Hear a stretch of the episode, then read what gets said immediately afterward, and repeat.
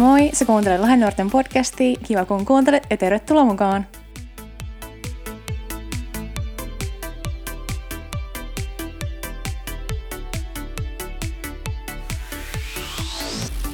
niin, taas podcastin aika. Jee! Eli täällä on Mirka ja Julia.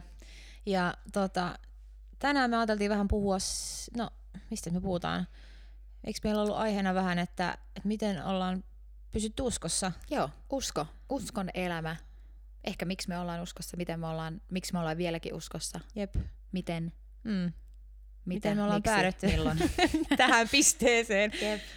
Tota, pitäisikö varmaan valostaa vähän silleen, että, että mitä, mitä meidän taustat on? Joo.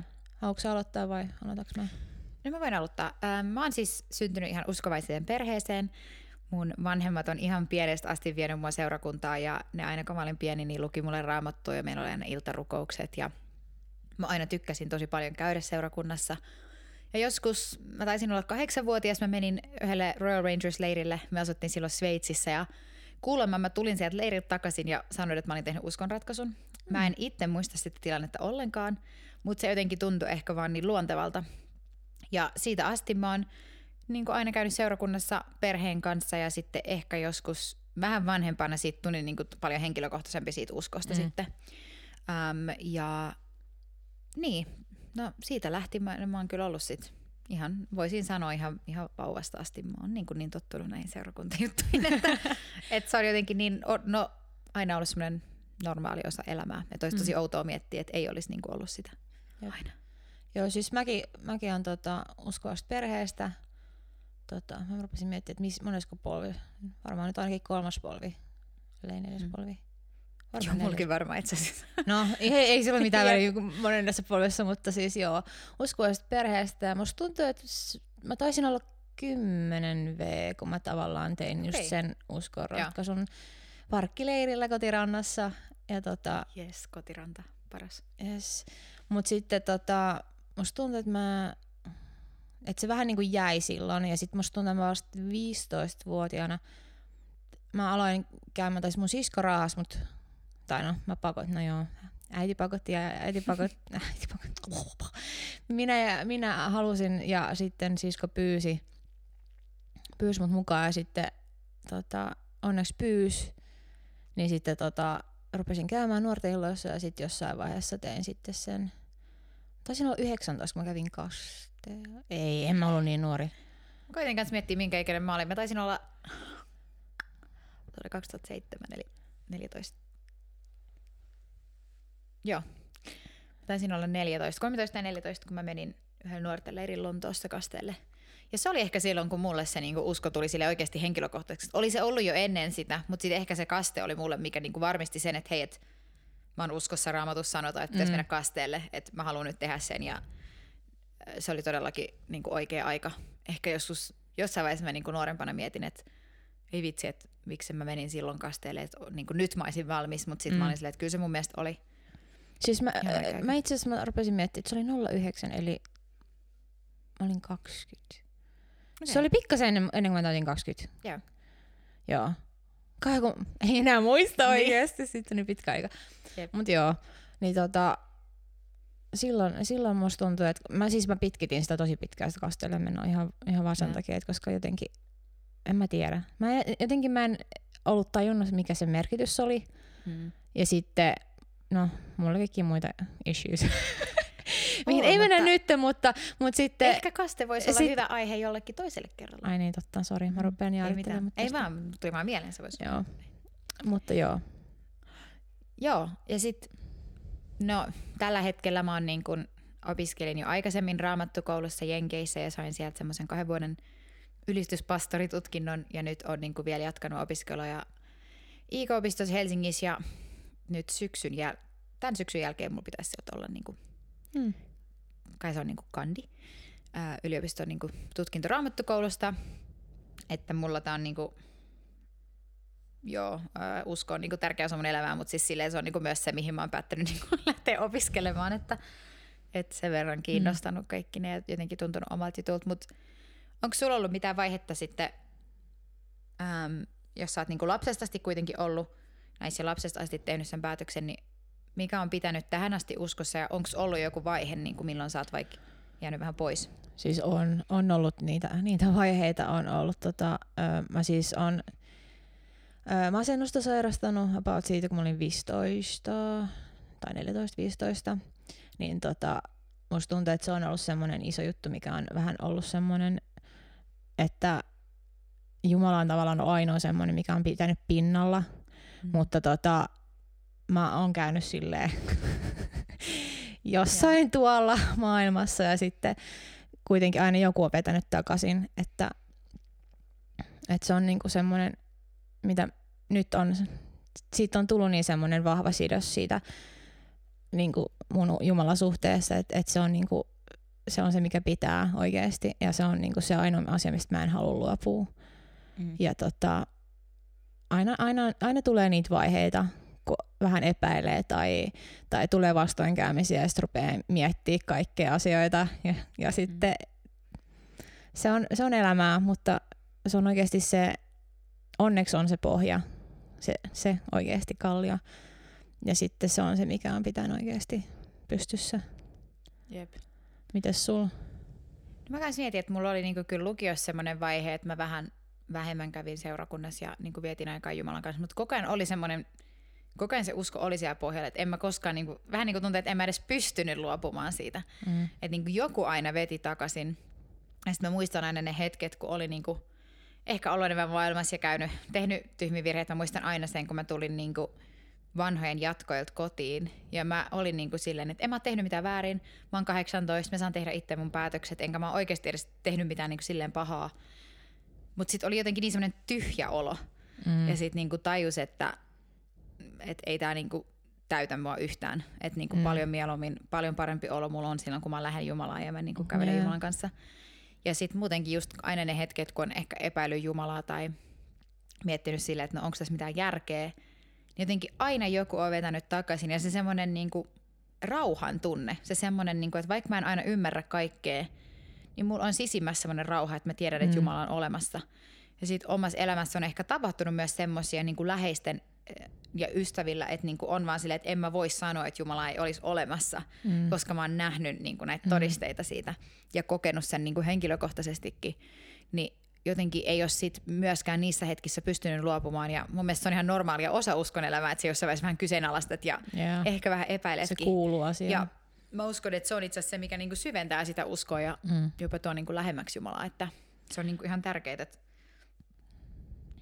en oikeastaan edes osaa selittää, mikä on niinku se, mikä on auttanut pysyä uskossa, mutta ehkä se, että vaan niinku on se suhde Jumalan kanssa, että mm. lukee raamattua ja mulla on niinku ylistysmusiikki ollut aina se, että sit jos mä en ole halunnut lukea raamattua tai mä en ole sitä vähän aikaan tehnyt, niin ylistysmusiikki on aina se, millä mä pystyn niinku palaamaan Jumalan luokse. Että jotkut ne sanat niinku puhuttelee niin syvästi tai niinku mm no musiikki on mulle muutenkin niin tärkeä, niin se on sitten ollut mm. usein se, mikä on ehkä, että mun on pitänyt kuulla vain joku yksi laulu, ja sitten mä oon tietysti itkenyt mun huoneessa ollut silleen, yeah. okei, okay, anteeksi, anteeksi.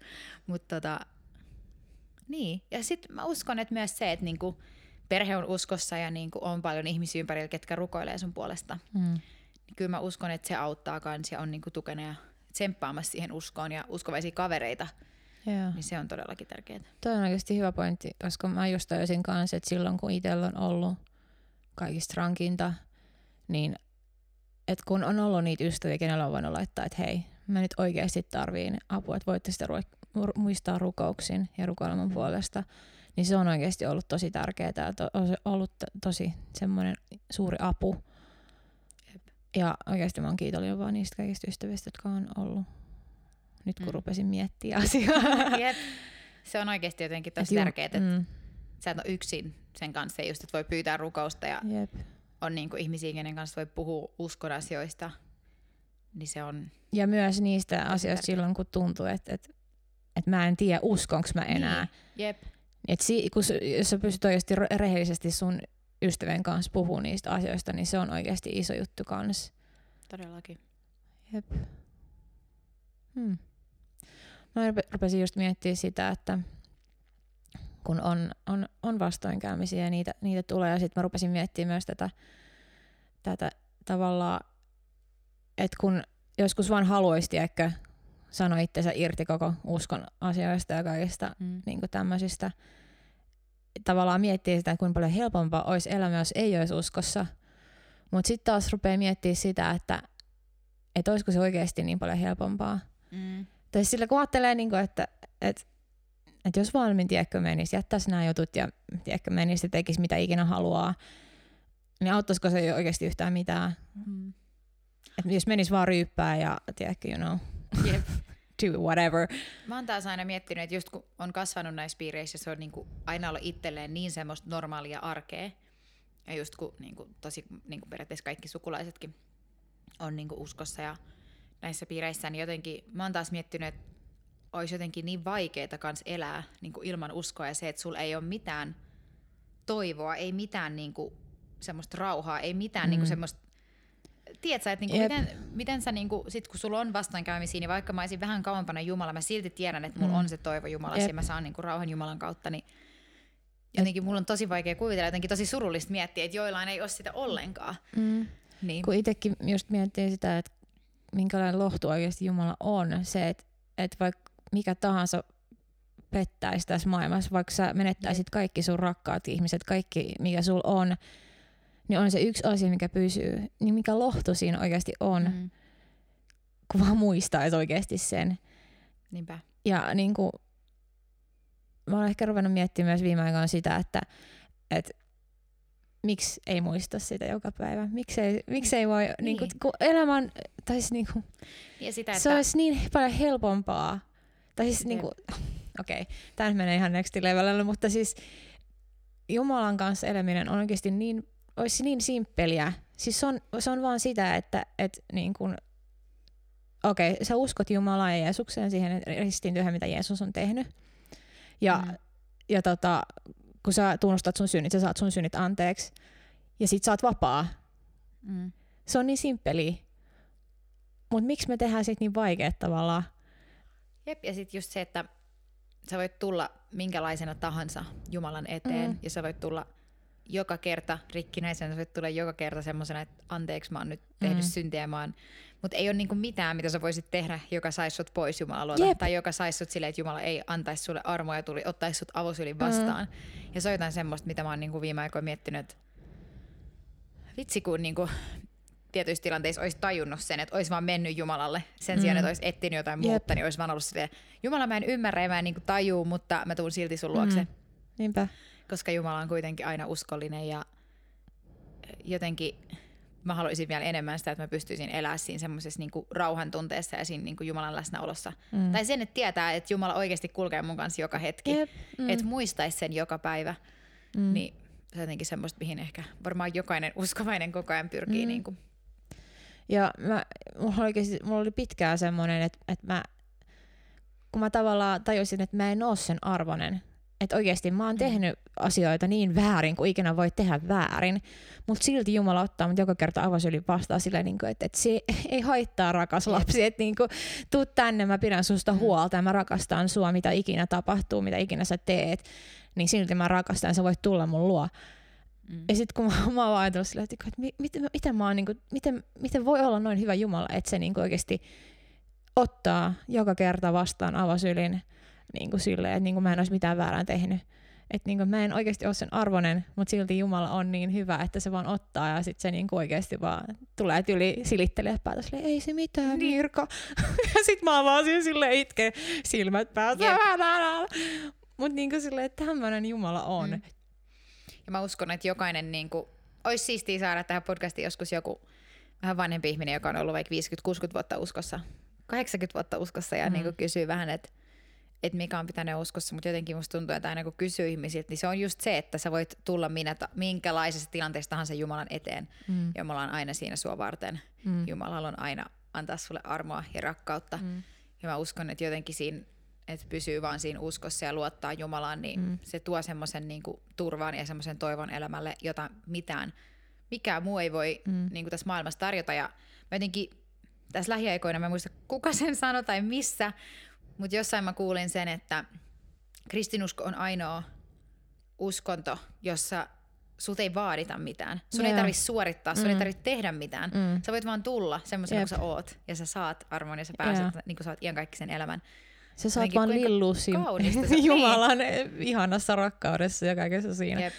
Mut okei, okay, jos sä kuuntelet ja sä tällä hetkellä mietit, että okei, okay, mäkin haluaisin tommosen elämän, mäkin haluaisin tommosen niin Jumalan suhteen, mäkin haluaisin tuntea Jumalan, tai sä et ole vaikka koskaan tehnyt uskonratkaisua, niin aina voi laittaa meille IG-viestiä, mutta meillä on ehkä tulossa tämmöinen uusi sarja, haluatko sä Mirkka kertoa siitä lisää? Joo, siis uusi, uusi sarja aloitetaan nyt näissä podcasteissa ja se on Uskon askeleet.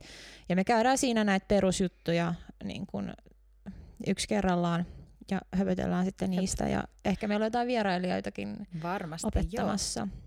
Eli jos sä oot miettinyt uskon asioita, sä et vielä ehkä tiedä ja sä haluat tietää lisää, niin pysy kuulolla. Kesän aikana podcast tulee ehkä, ei nyt ehkä ihan joka viikko, mutta katellaan vähän miten kesä menee ja Mm. miten me saadaan vieraitkin tulemaan, mutta Mehän voitaisiin vaikka laittaa näistä teemoista niin vaikka Instaan. Ja, ja jos sulla on kysymyksiä, niin lähettää sitten sinne. jep, todellakin me halutaan vastata teidän kysymyksiin, mitä vaan on niin kuin uskosta ja uskosta olemisesta, niin Jep. Olisi tosi kiva vastata myös teidän kysymyksiin, niin Lahen nuorten Instagram-tilillä voi laittaa kysymyksiä tai lahen.nuoret at gmail.com, mutta ne voi Jep. varmaan laittaa itse asiassa tämän podcastin sinne infojutskaan, No, niin sitten ne näkee Joo. sieltä. Yes. No, Ei meillä varmaan muuta tälle päivälle. ei niin. Kiva kun kuuntelit ja nähdään taas sitten ensi kerran. Nähdään pian. Tai kuunnel. Kuun... Niin, ei me nähdä, mutta No. kuulette pian. Yes, moi moi! Kiitos, että sä kuuntelit Lahennuoret podcastia. Ei hätää, nimittäin lisää on tulossa taas ensi viikolla. Sitä odotellessa ota seurantaa meidät somessa at Lahennuoret. Nähdään ensi kerralla.